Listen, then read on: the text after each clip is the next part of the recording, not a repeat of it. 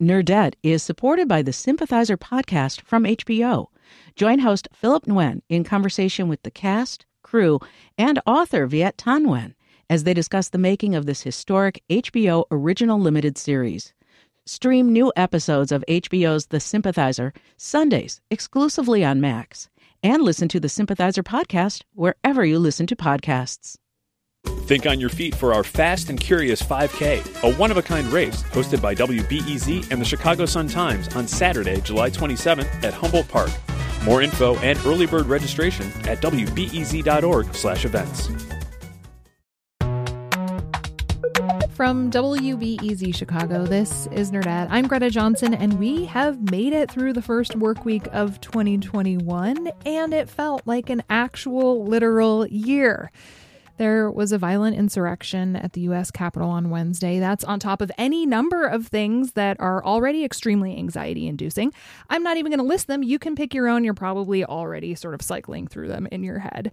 Traditionally, the new year is a nice time to think about kind of turning the page, but it feels really hard this year. So, on today's show, we're going to help you prepare yourself as best as we can to start this year on a positive note. We're going to talk to a psychologist about the power of positivity and the author of a book all about delight. But first, how do we balance the desire for a fresh start in a new calendar year?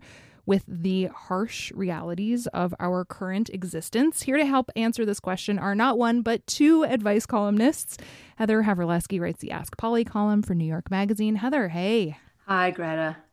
And Daniel Lavery writes the Dear Prudence advice column for Slate. Danny, hey. Hey. Okay, so what do you think, Danny? Like, is 2021 just ruined? I, I certainly, you know, I, I definitely uh, value and appreciate the idea of thinking about something as a, a new start or a new beginning for something. And, and I certainly am not um, against utopian thinking or, or optimism or hope for the future. But certainly, mm-hmm. I think 2021 is going to have all of the problems that 2020 had in it. So, in that sense, um, I don't think it's going to be a wildly different year. Yeah. So, what do you think, Heather? Is it just going to be another like trash 11 months ahead of us, pretty much? Yes, but we have been through the flames, my hmm. friends of 2020, and we have been beaten down to flattened shape. I know that I was flattened completely by 2020 and i don't know i feel i feel pretty resilient right now. Now granted whenever i say that usually the next day a, a giant anvil falls on my head hmm. or a piano sometimes. So both heavy objects. But i i think there's been some adaptation. I think we're dare i say growing I think this journey has been good for us. I just said this journey, Greta. I mean, mm-hmm. that's how mm-hmm. optimistic mm-hmm. I'm feeling. Okay. Okay. So you're both advice columnists. You are both very smart, empathetic humans. Danny, like, what were your strategies for starting the new year? Gosh, I'm trying to think of, you know, what that was six days ago. It, it already feels like I know, right? Yeah. Quite, quite some time ago. Um, I didn't set any resolutions this year. Sometimes I do, and some years I don't. Mm. I didn't have any mm-hmm. this year. Um, I, I think the thing that I felt the most focused on was the idea of continuing and attempting to sort of stay in a daily awareness of things that had worked for me uh, in, in 2020 and just really hoping like let's keep these coping mechanisms going let's take it a day at a time we're looking for, uh, you know, a little bit of stability. I would say 2020, at least in terms of my personal life, was a very volatile year. And so mm-hmm. rather than trying to add to that, there was just a sense of like, I started taking more walks this fall. Mm. I'm just going to try to keep yeah. doing that again today. And if it didn't happen today, let's see about tomorrow. Um, mm-hmm, mm-hmm. So yeah, just just unbelievably like gentle and slowed down, as if I were sort of moving through molasses. So, I don't know, maybe this is a redundant question, but like w- when it comes to expectations for this year, like I I feel like I mean, there is something really nice about calling a wrap on 2020, right? And and I think about looking ahead to this year and and the expectations we want to have that this year can't possibly be as bad as last year was. Like I don't know, is that even the right mindset to have? Danny, I think you'll say no, right? Um, I I don't I don't want to you know come out against any mindsets. You know. Mm, fair enough. Fair enough. I, I, think any mindset that is attempting to combine a, a, certain sense of resilience with another sense of optimism and a, and a sense of um, yeah. keeping things right sized, I guess that's a, that seems like a good mindset to me. I say, yeah. let's do. I mean, I, I guess what I mean is, I, I have had so much trouble maintaining a consistent mindset over the last year. So, mm-hmm. um, you know, eh, really, I, I'm impressed with anyone who has a mindset. My mindset has just changed wildly and dramatically based on whatever I'm feeling on any given day, which I think serves as a reminder that feelings, while important, make for a lousy foundation for much of anything. Um, yeah. So I, I think that's kind of where I'm at. Yeah. I, I, I agree with you. And I, I, I felt that way too exactly like that like i feel like a different person every day and i i think i used to feel that way but 2020 really put that in stark relief um, but i also think that not looking at all of the things because when you say will this yeah. year be as bad as last year it kind of presupposes a sort of the importance of making sure that all things are better than mm-hmm. they were or you know like looking yeah. at the big picture and saying god damn it's just getting worse i think that uh, for me part of my survival depends on choosing one thing. My thing is going to be climate change. Mm-hmm. And figuring out how to focus on that issue and just pushing a lot of the other stuff to the side. Like, I need to be a specialist now. Mm-hmm. I cannot follow the entire globe and all of its problems at once, if that makes sense. So I'm not going to be monitoring the world throughout 2021. I mean, I think social media kind of encourages us to think that way. Oh, totally. But I don't think it's I don't think it's healthy to monitor to be like the traffic cop for the entire globe every single day when you wake up in the morning, which is honestly, I did have that job for a few days. I don't know if you guys knew that I was.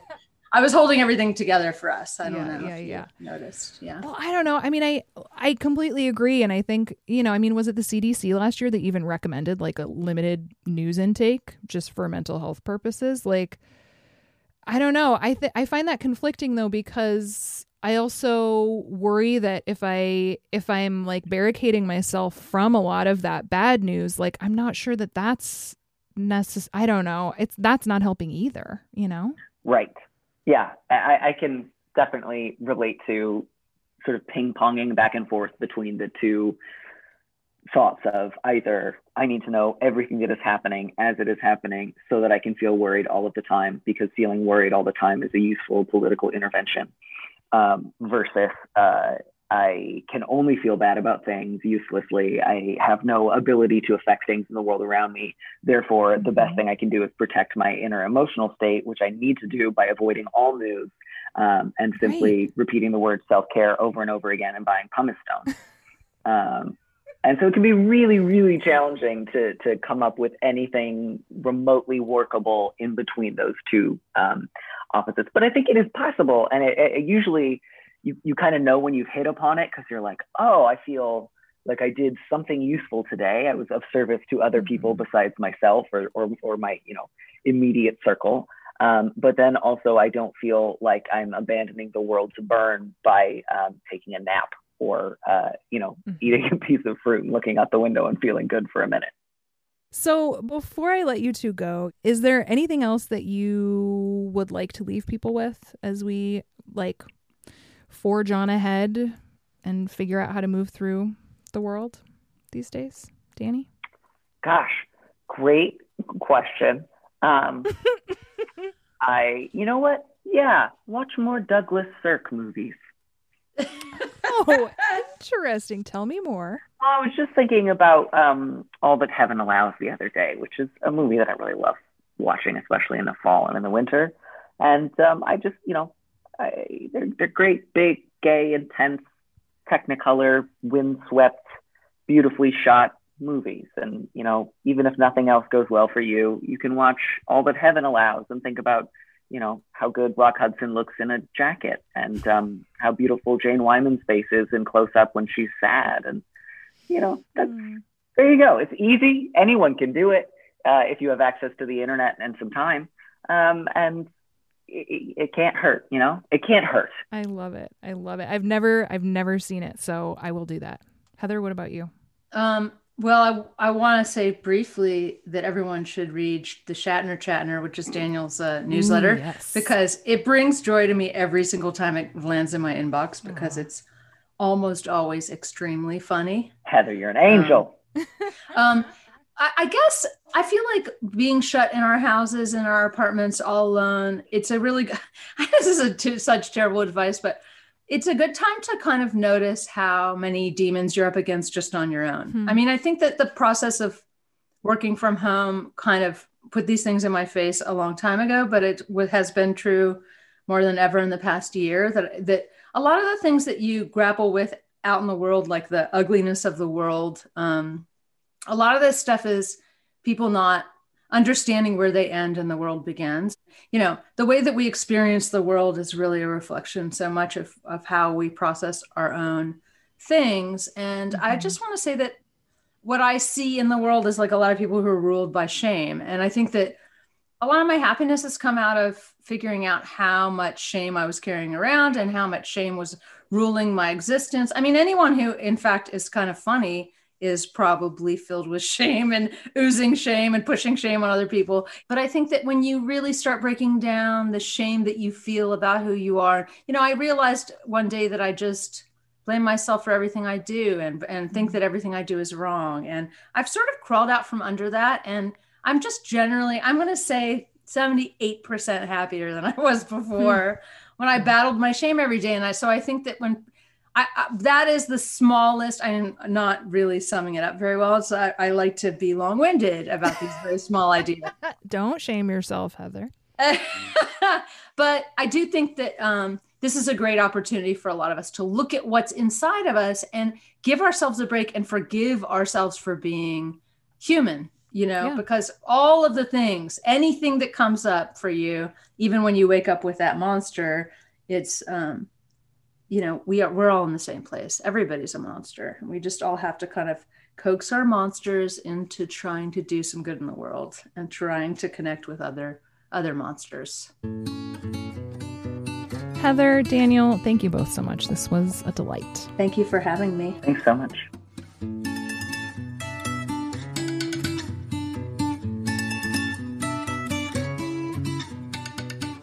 It is a whole new year, which means a lot of you might be thinking about what kinds of habits you want to bring into 2021. And something you might not think of as a habit is the idea of gratitude. Turns out, and stop me if you've heard this before, just kidding, you can't stop me. It's a podcast, you're stuck with me. But bear with me because I think this is really interesting. There have been several studies about gratitude, and you can Google this, but one study in particular found that people who took the time to write down what they're grateful for were happier and more optimistic. And not only that, but those same people exercised more and visited doctors less. That is insane.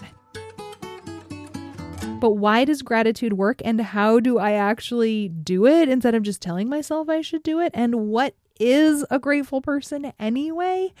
Well, to help answer some of those questions, we got in touch with Joel Wong. He's a professor at Indiana University, and his research focuses on positive psychology.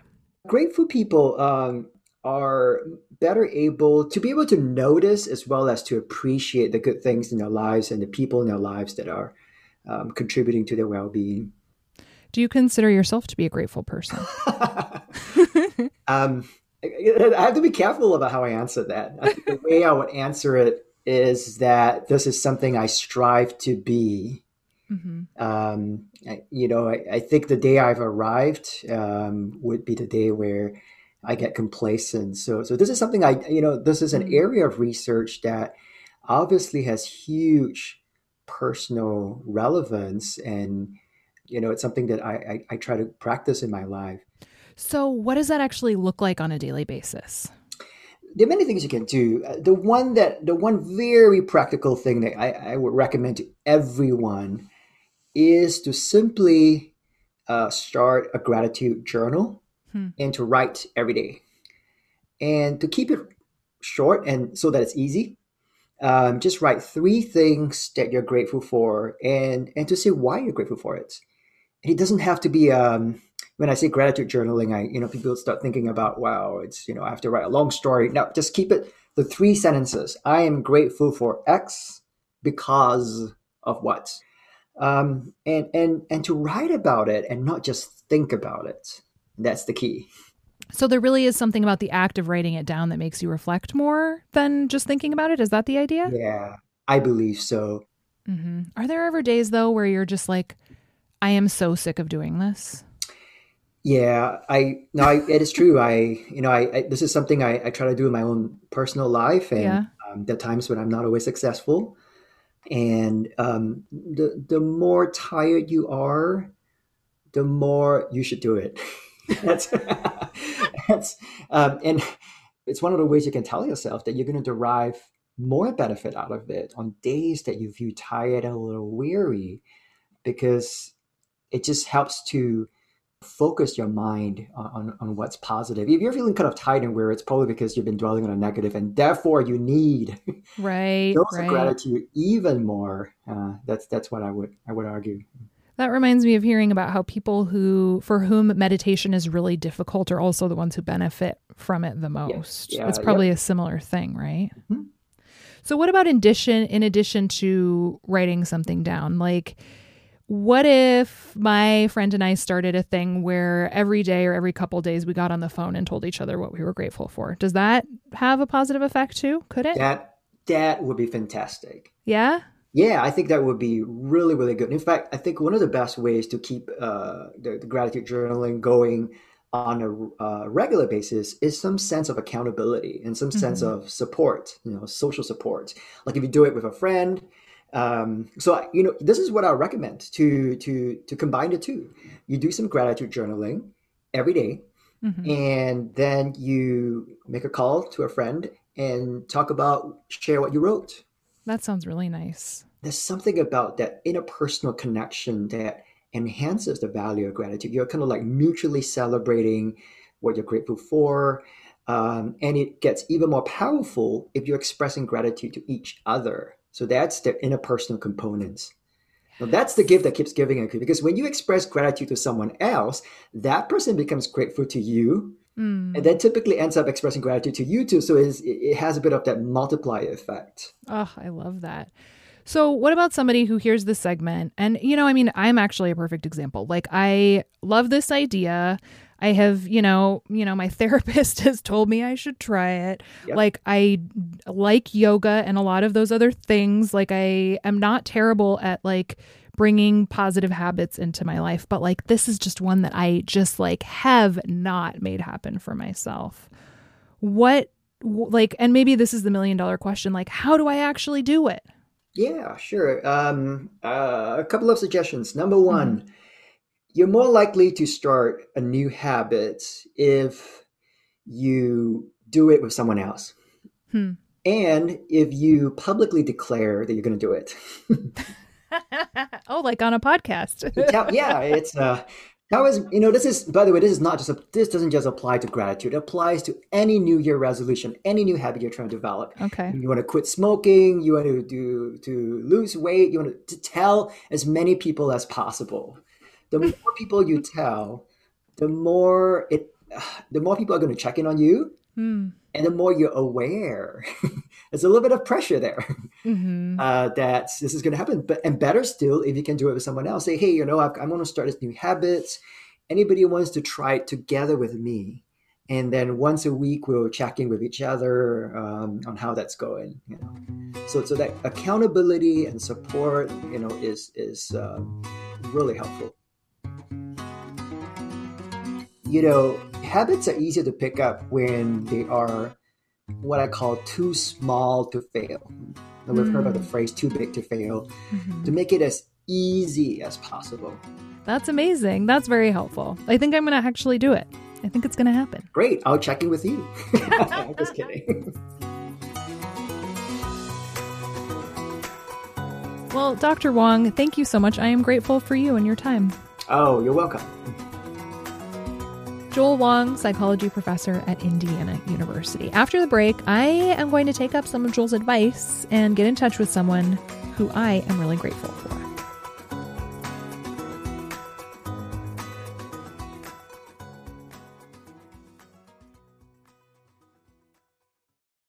Nerdette is supported by the Sympathizer podcast from HBO.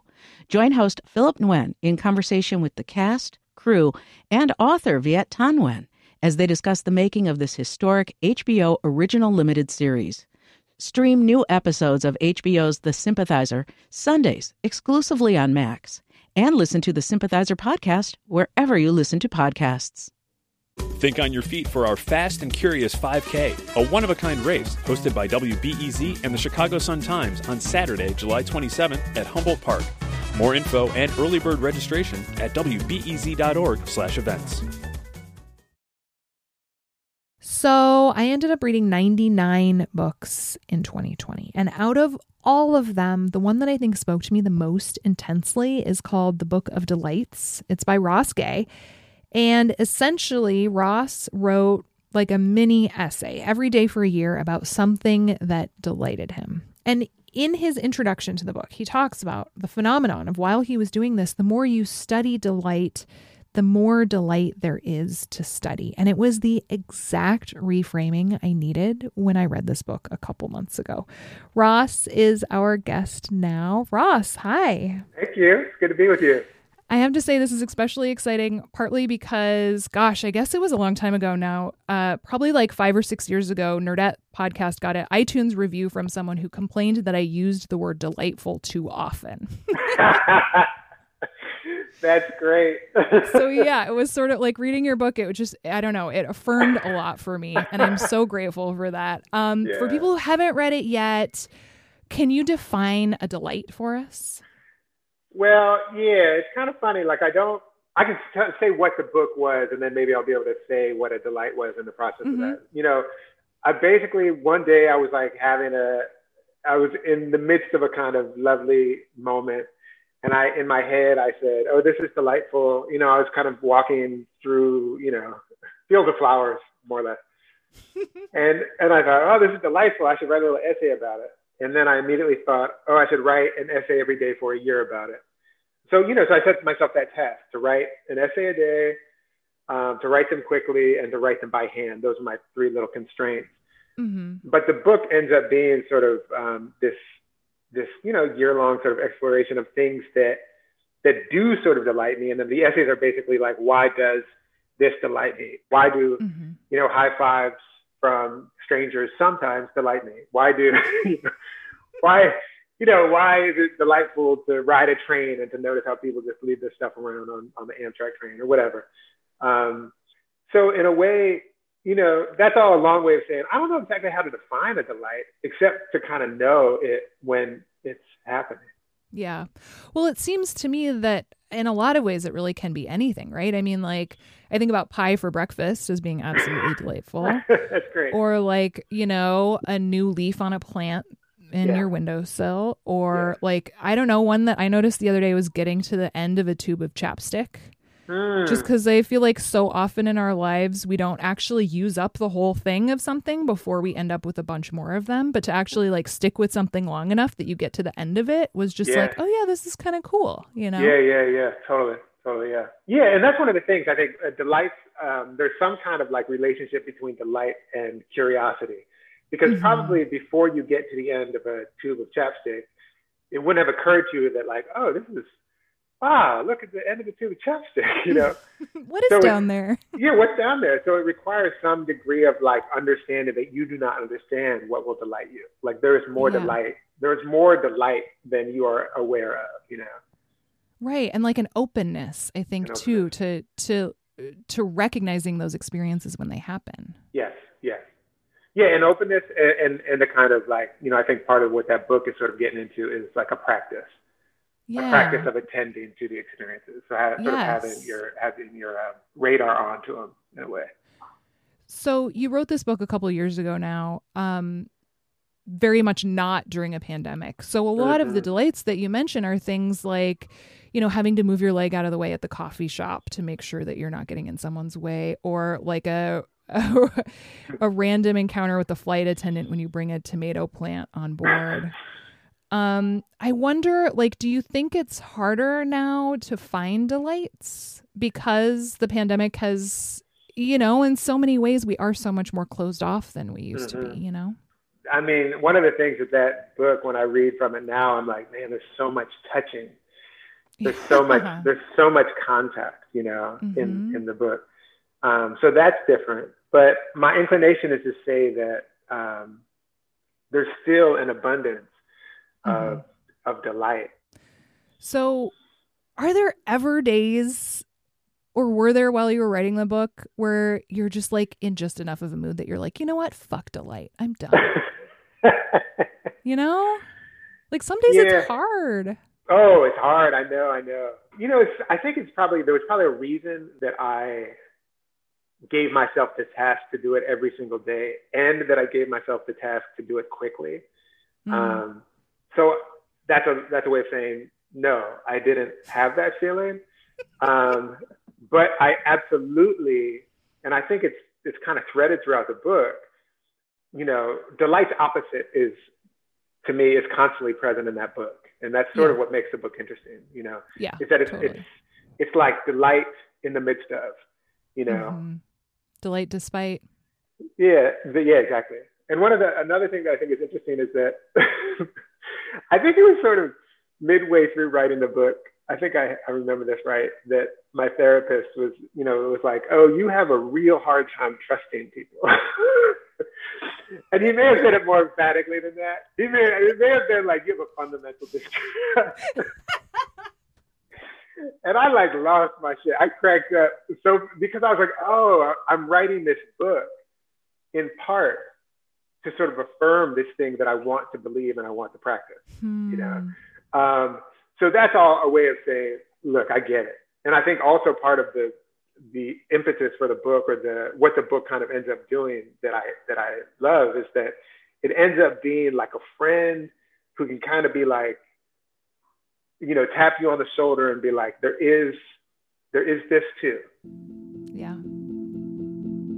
Which I think is sort of what being in community, part of the pleasure, the relief, the joy of being in community is that when it's almost impossible to do that, maybe someone will be like, and also, here's this.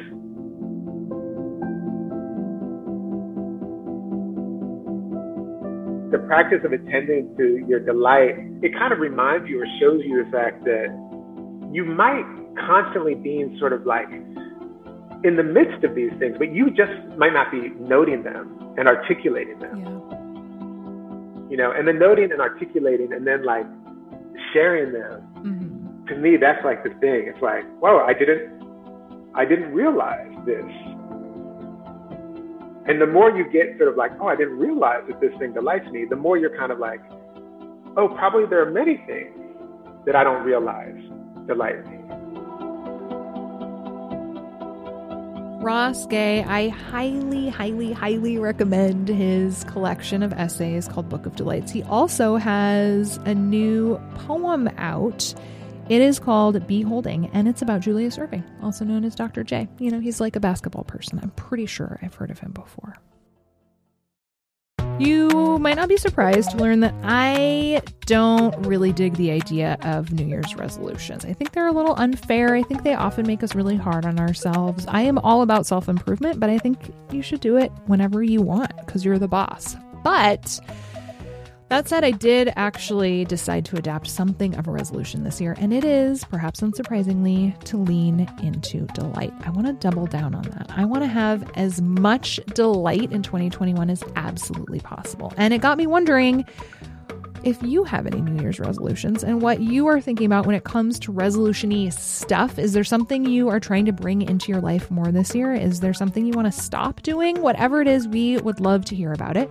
Just record yourself on your smartphone and then email the file to nerdettepodcast at gmail.com. All right, that's it for this week. The show is produced by me along with Justin Bull, and our executive producer is Brendan Banaszak.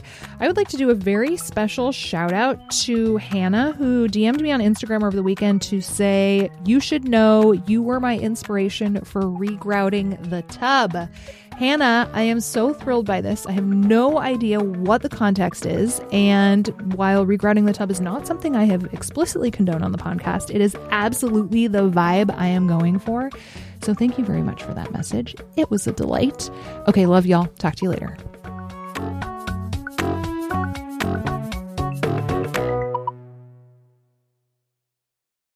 Nerdette is supported by the Sympathizer podcast from HBO.